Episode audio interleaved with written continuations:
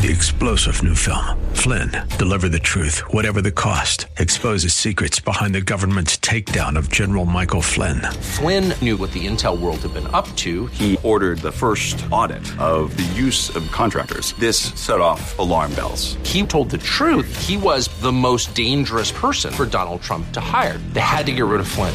Flynn, deliver the truth, whatever the cost. Available now. Watch it today. Go to salemnow.com. Salemnow.com. Sometimes when you're a charismatic leader or you've been called by God and you know it, that it can be all about you and not about the service of God. Well, God does not design that the church work that way. God wants every man and woman in a humble place, including the leader, who should be a humble leader, doing their part with no sense that they are indispensable or great in the church or the eyes of God. That's Pastor Michael Oxentenko, and this is Reaching Your Heart. Keep this telephone number in mind throughout today's broadcast 888 244 HOPE. That's 888 244 4673. Here at Reaching Your Heart, we believe that God answers prayer. If you need prayer, you can call us at any time. Once again, that phone number 888 244 HOPE. That's 888 244 4673. Today's Reaching Your Heart with Pastor Michael Oxentenko is entitled When the Many Don't Matter. That's When the Many Don't Matter, and you can find it online at reachingyourheart.com. Let's get underway. Here is our pastor teacher, Michael Oxentenko, with today's Reaching Your Heart. Lord God, give us the mind of Christ to love people, Lord to love people, not to be about ourselves, our own agendas, but to humble up, to come to you through the prophets, and to be like Christ, to seek and find, but to love people. So we find each other as we find you. Grant us this year as a year of grace. This holiday season, Father, many people here need to visit with family. May families come to Christ this Thanksgiving. In Jesus' name, amen. The recent ISIS attack on Paris, how many of you were following that in the news recently? With me? I mean, who would have believed that the world would have been transformed by such a thing like this? A terrorist organization that has taken over a large portion of Iraq and Syria is threatening Western civilization. Am I right?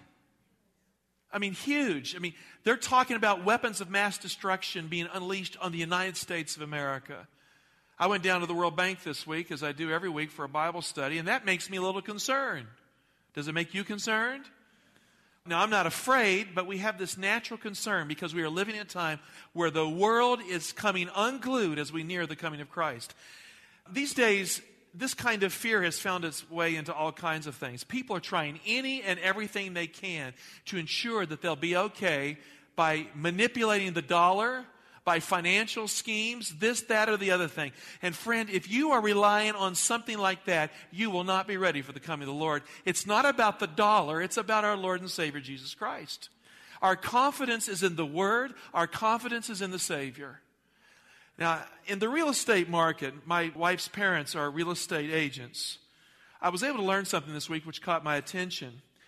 The real estate market bears witness today that people are afraid of sudden disasters, so they're selling homes that are really crazy and off the wall. It happened in Georgia this week, carried on national news. It's on the market for $17.5 million. I can't imagine a house for $17.5 million a luxury home that is 100% underground, except for maybe just the entry. The home is essentially a bunker that is 45 feet down. Based on the real estate listing, is advertised to withstand a 20 kiloton nuclear blast. Now, why would someone build a house like that? I mean, that hits your home, you're okay, they say. $17.5 million for a secure house that will not bring you down. But don't despair. The amenities of life are there too. It's not just a house or a hole in the ground. The home boasts of a home theater seats, conference rooms, an underground heating and cooling system, a first aid nursing room. Now, if you get hit by a nuclear blast, you're going to need some first aid. A commercial kitchen and a shooting range. Now, no scheme, no idea like that is going to save you at the end of time. Do you hear me? I mean, the things that matter really matter. What will save you is a relationship with Jesus Christ in the Word of God. That's what will save you. To be in covenant relationship with Christ will save you. For $17.5 million, you and your family can escape the onslaught of a multitude and sleep securely at night 45 feet under the ground. Today, the super wealthy are facing down the specter of sudden destruction by extraordinary measures like this. Maybe you have your own scheme in mind how you will escape end time events. Well, forget it if you want to be with God. We have been told by inspiration that no special provision should be made for the final time of trouble other than getting right with God. Why? Because it gets our minds off of the things of God to be so focused on Prepperville disasters. Am I speaking kind of clear here? We need to be in Christ, not in schemes. We need to be focused on the Word of God, not our conniving to get around what we really need an abiding faith in Jesus. And so I bring you back to basics as I'm calling myself to the same today. Friend, in the history of Judah, the wealthy king Jehoshaphat could have relied on something like this to get him out of trouble, but he had learned by repentance and relying on God that he had to come deep within and rely on the Lord to rescue him from trouble. His life bears witness that choices matter and that the right kind of choice and the forward kind of action can redirect a life and a kingdom toward a godly purpose. Jehoshaphat was not a good king because he was a perfect man. I mean, no one is perfect in the sight of God. We hear way too much in the Christian church today about how perfect someone should or shouldn't be. We should hear a lot more about how the Lord can do marvelous things in our life. It's a self centered focus to focus on personal character perfection at the expense of losing sight of the cross of Christ. The person who clings to the cross of Christ is going to make it to heaven. Their character is going to be perfected as far as God's concerned, and the focus is right. But the person who is focusing on themselves is not going to have a good character, even though they think they might, and they're going to lose Christ. So give me Christ. That's what I need in my life. So Jehoshaphat wasn't a perfect king, but he was God's king.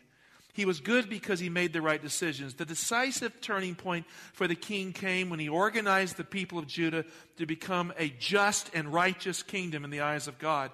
A kingdom can become all kinds of things, but when a humble leader makes a decision to do the right thing, very often others follow that person or that leader in the right. So, based on the evidence, King Jehoshaphat reorganized his kingdom like Moses who was instructed by his wise father in law Jethro, the high priest of Midian, to allow everybody to have their part to play in the kingdom. You know, sometimes when you're a charismatic leader or you've been called by God and you know it, that it can be all about you and not about the service of God. Right? Right. Well, God does not design that the church work that way. God wants every man and woman in a humble place, including the leader, who should be a humble leader, doing their part with no sense that they are indispensable or great in the church or the eyes of God. And so the whole structure of Israel was organized so that there could be leaders and judges in Israel, all the way down to small groups so that everyone had a part to play. Exodus 18, 17 to 23. Here's Jethro's advice. Moses' father in law said to him, What you are doing is not good, Moses. You and the people with you will wear themselves out, for the thing is too heavy for you. You're not able to perform it alone. A leader that is trying to do everything himself will wear out the people that he is leading. That's what his father in law is telling him. Verse 19 Listen now to my voice. I will give you counsel, and God be with you. You shall represent the people before God and bring their cases to God. What does that mean? You shall pray for the people. You are to intercede for the people. But verse 20, and you shall teach them the statutes and the decisions and make them know the way in which they must walk and what they must do. In other words, you shall lead them by teaching and preaching. Verse 21, moreover, choose able men from all the people, such as fear God, men who are trustworthy and who hate a bribe and place such men over the people as ruler of thousands, of hundreds, of fifties, and of tens. But you cannot do it alone. So reorganize the kingdom so that God's gifted ones in the midst can help lead. Verse 22. And let them judge the people at all times they shall bring to you every great matter, but any small matter they shall decide themselves. So it will be easier for you, and they will bear the burden. And what does it say? They'll bear the burden what? With you. So here is a collective kingdom committed to God, doing a work for God as a kingdom unit. Verse 23, if you do this. Now, why would he say that? Because he could have chosen not to do it that way. If you do this, and God so commands you, then you will be able to endure, and all this people also will go to their place in peace. I mean, this is a model of how the church should function. There's no place for one person in the church who is not doing a work for God unless that person likes bribes. Based on this text, they're not to work in the church. That's a good enough statement. So we are to work for the Lord as we give ourselves in service to Him unselfishly. Friend, godly administration is a just administration. And Moses took the good counsel from God through his father in law, the high priest of Midian, and he got it right. He did not burn out. As a king, Jehoshaphat didn't try to be innovative. I mean, there's nothing in Jehoshaphat's career that says, well, I'm creative here. I'm going to restructure this kingdom based on genius and wisdom. Like Solomon, I'll do new things. He's not really trying to do that. Instead, he tried to be faithful to God's word and God's prophets so that he could replicate greatness in the past. So he modeled his kingdom after the example of Moses and Jethro in the law of Moses. Second Chronicles 19, 4 to 9. Here it is. Jehoshaphat dwelt at Jerusalem, and he went out again among the people, from Beersheba to the hill country of Ephraim. And he brought them back to the Lord, the God of their fathers. I mean, this is a huge statement. He brought them back to the Lord. I mean, is it possible that churches can drift? Is it possible that we as individuals can drift? Hey, you know what? If you want to do a great work for God, bring someone back to the Lord. And maybe that first someone is you. You come back to the Lord and use your energy to bring someone who's slipped away into relationship with the Lord. That's what he starts out doing. It's possible to drift. He knew it. He did something about it. Today, we don't need innovative leaders in our church as much as we need faithful leaders who will turn the hearts of the people of God back to God. Verse 5. It says, He appointed judges in the land and all the fortified cities of Judah, city by city, and said to the judges, Consider what you do, for you judge not for man, but for the Lord. He is with you in giving judgment. Now then, let the fear of the Lord be upon you. Take heed what you do, for there is no perversion of justice with the Lord our God or partiality. And here it is, or taking bribes. He's going right back to the instruction given to Moses. Moreover, in Jerusalem, Jehoshaphat appointed certain Levites and priests and heads of families of Israel to give judgment for the Lord and to decide disputed cases. They had their seat at Jerusalem. You are listening to Reaching Your Heart. More with Pastor Michael Oxentenko in just a moment. A reminder we are a listener funded ministry. We do appreciate your support. If you can help us out with a financial contribution, here's the phone number 888 244 HOPE. That's 888 244 4673. You can also find us on the web at reachingyourheart.com. That's reachingyourheart.com. We appreciate you listening. Don't forget at the end of today's broadcast, we have a special book for you. We'd love to be able to give that to you, so stay tuned to find out more about that at the close of today's Reaching Your Heart. Here he is, Pastor Mike, once again.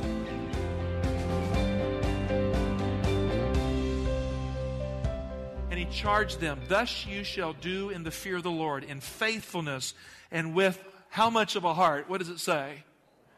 Now, friend, that is a huge statement as well. When you choose to serve the Lord, are you serving the Lord with 100% commitment, a whole heart, or just kind of sliding by to do your duties as a Christian? Have you asked yourself that question? Your position in the church, is it for you just a place to look like you're serving? Or is it a place to pour your energy out for Jesus Christ and the church of Christ on earth? You see, he's calling them to serve with a whole heart, quoting, of course, the great commandment found in the Old Testament. It's in Deuteronomy 6 5. Hear, O Israel, the Lord our God is one. You shall love the Lord your God with what? With all your heart? With what? All your soul? And with all your mind. There's nothing left that should not be placed on the altar. A fully committed, vibrant believer. That's what God is asking for us. Can we do this of ourselves? No, but Christ in us can. Great men and great women are people who love God supremely and who obey God with all their heart, all their soul, and all their mind, period. All of this becomes the backdrop because this is just the setting for what happens next. Jehoshaphat affected that kind of change in his kingdom so that his people changed and he changed. And when that happened, suddenly something else happened that threatened to bring it all down. It is the challenge of the many who often appear to destroy the faith of the few who turn their hearts to God. It is a principle born in hell, not in heaven, that men and women, when they turn to God, Satan moves upon the many to destroy the few. When Satan cannot delude them, when he cannot deceive them, when he cannot mislead them, he chooses instead to destroy them. And so we see that this kingdom that had started over with God becomes a big bullseye on a target, and the devil's out to get Jehoshaphat and his people. Second Chronicles 21. After this, the Moabites and Ammonites, and with them some of the Meunites, came against Jehoshaphat for battle. Some men came and told Jehoshaphat, A great multitude is coming against you from Edom, from beyond the sea, and behold, they are in Hazazon Tamar, that is En Gedi. The key phrase here is after this. See, as soon as he did it right, as soon as he made the choice to pull it together and to script a new future for his people based on love for God, the devil pulled out the stops and all the kingdoms set their sight on Jehoshaphat. Here, the contrast is made in the text between the some who informed Jehoshaphat and the many who threatened him with war. The place of their encampment is very significant in the story. Chadza Adzon Tamar means in Hebrew dividing of the date palms. And En Gedi means fountain of the young goat. Now, we don't name our places like that, but they used to name places in antiquity because they had meaning. In the law of Moses, God's people are likened to date palms who stand tall for God in the difficult sojourn of life. As trees of righteousness, God's people are often watered by springs of righteousness that go deep into God's Word and that are fountains of the Holy Spirit in their life. In Exodus 15 27, when Moses led the people of Israel to Elim, just before Sinai, they drank from 12 springs of water, and there were 70 palm trees growing around the 12 springs. Now, why 12 springs and why 70 palm trees? The 12 springs of water represented the 12 tribes of Israel that were meant to water the 70 nations of the world. In Genesis 10, you look at the genealogy, there are 70 nations that come out of Noah and you look at the nation of Israel, they were organized into 12 tribes. So why were they in existence? To fulfill the promise of Abraham, that in Abraham all the nations of the earth would be blessed. So the 12 nations were to go deep into God's word, were to be springs of life for a world, so that the world could have righteous palm trees, righteous people planted by the rivers of water. So the many always take their stand to destroy the few, take their stand to serve God and others so that righteousness can abound in the earth. David gave this description in Psalms 1, verse 1. It's one of my favorite verses in the Bible. It starts with the word blessed. You want to be blessed? I mean, I want to be blessed in my life. Blessed is the man or woman, understood, who walks not where? In the counts of the wicked, nor stands where? In the way of sinners, nor sits in the seat of scoffers. The text continues. But his delight is in the law of the Lord. And in contrast to those things, he delights in God's word. And on his law, he meditates what?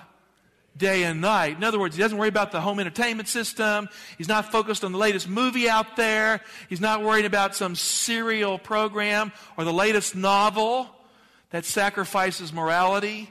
He's concerned or she is concerned about the Word of God in their life and that fills their empty time because there is no empty time. Their entertainment is focused on growing spiritually. That person is different. He or she is like a tree planted by what? By the streams of water that yields its fruit in its season. Its leaf does not wither, and all that he does, he prospers. Now, yielding its fruit in its season means you may be in the spring of life, you may be in the summer of life, the fall, or the winter of life. You will bear fruit for God if you are a righteous tree planted by the springs of water. I like the last part. In all that he does, what does it say? Prospers. I mean, you don't need a scheme in your life to prosper.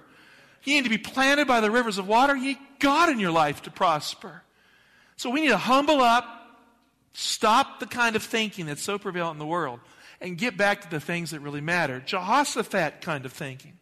Friend, the person who obeys God's word and honors the prophets, that person prospers in the plan of God.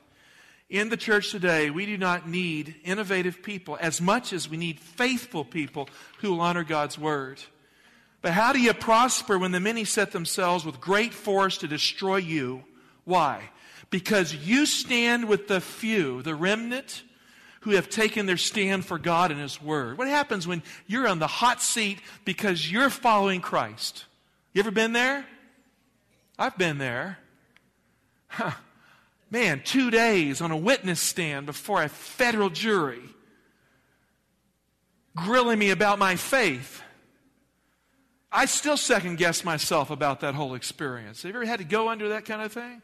Friend, one day you may have to stand before tribunals and give witness to your faith and then be crucified like the Christians in Iraq are being crucified. You know, if you don't love Christ now, you won't love him then. So we've got to get this thing right. We can't be playing like we're action heroes when the Holy Spirit's really not in us.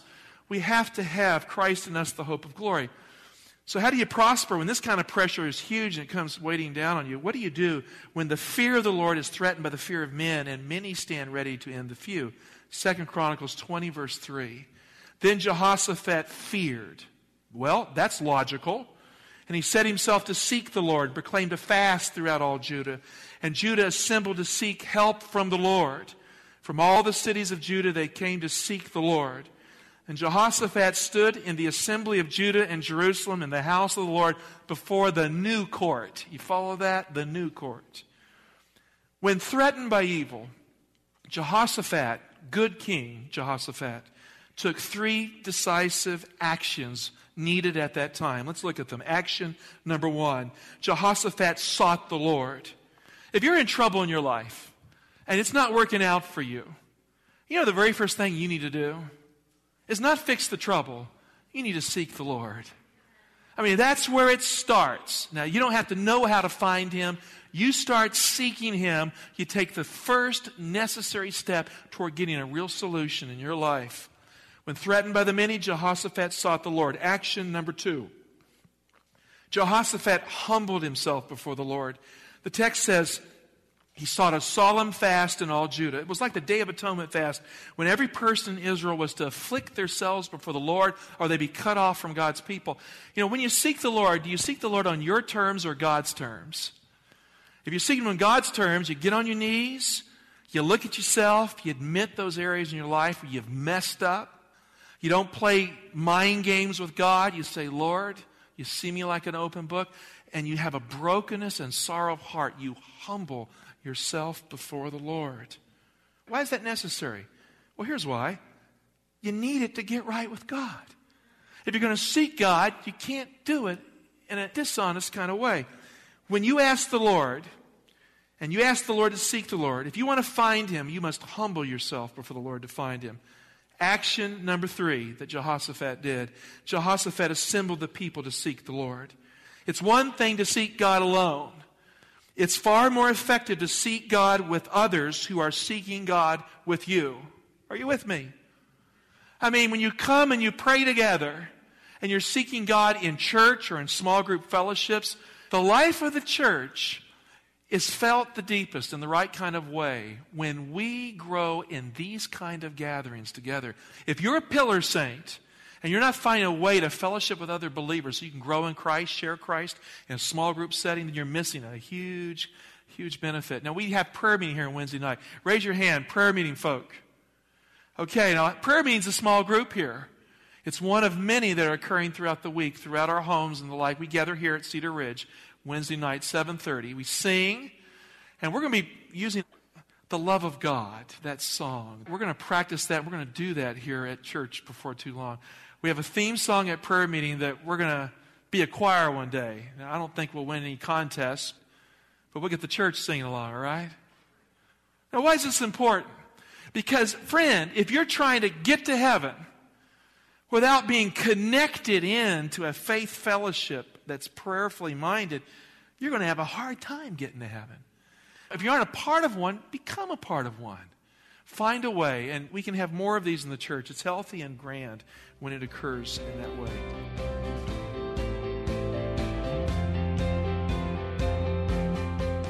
Thanks for listening today to Reaching Your Heart with Pastor Michael Oxentenko.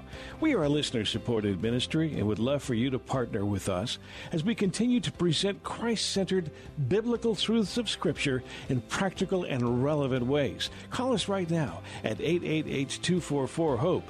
That's 888 244 4673. And if you do call right now for a donation of any size, Pastor Mike would like to give you a book entitled Satisfied How God Can Meet meet your deepest needs. Visit the website reachingyourheart.com to find out more about this ministry, Reaching Your Heart, and Pastor Michael Oxentenko. That's reachingyourheart.com. If you do have the means to bless us with a little larger gift of $500 to $1,000, it would particularly help us right now to continue to bring you these messages on this station. 888 244 HOPE. That's 888 244 4673. You can donate right there on the website, reachingyourheart.com. 888 244 HOPE. Thanks for listening. And as always, we do pray that God is reaching your heart. Three star general Michael J. Flynn, head of the Pentagon Intelligence Agency, knew all the government's dirty secrets. He was one of the most respected generals in the military. Flynn knew what the intel world had been up to, he understood its funding. He ordered the first audit of the use of contractors. This set off alarm bells. The explosive new documentary, Flynn, Deliver the Truth, Whatever the Cost, and covers the facts behind this scandal. Flynn told the truth. He was the most dangerous person for Donald Trump to hire. I find out the worst enemy that I'm going to face in my life is right here in America. They took my assessment and they wanted me to change it. And I was like, I'm not changing it. They had to get rid of Flynn. With in depth interviews, archival footage, and never before seen personal records of the man behind the headlines. I just felt like I was drowning. Flynn, deliver the truth, whatever the cost. Available now. Watch it today. Go to salemnow.com. Salemnow.com.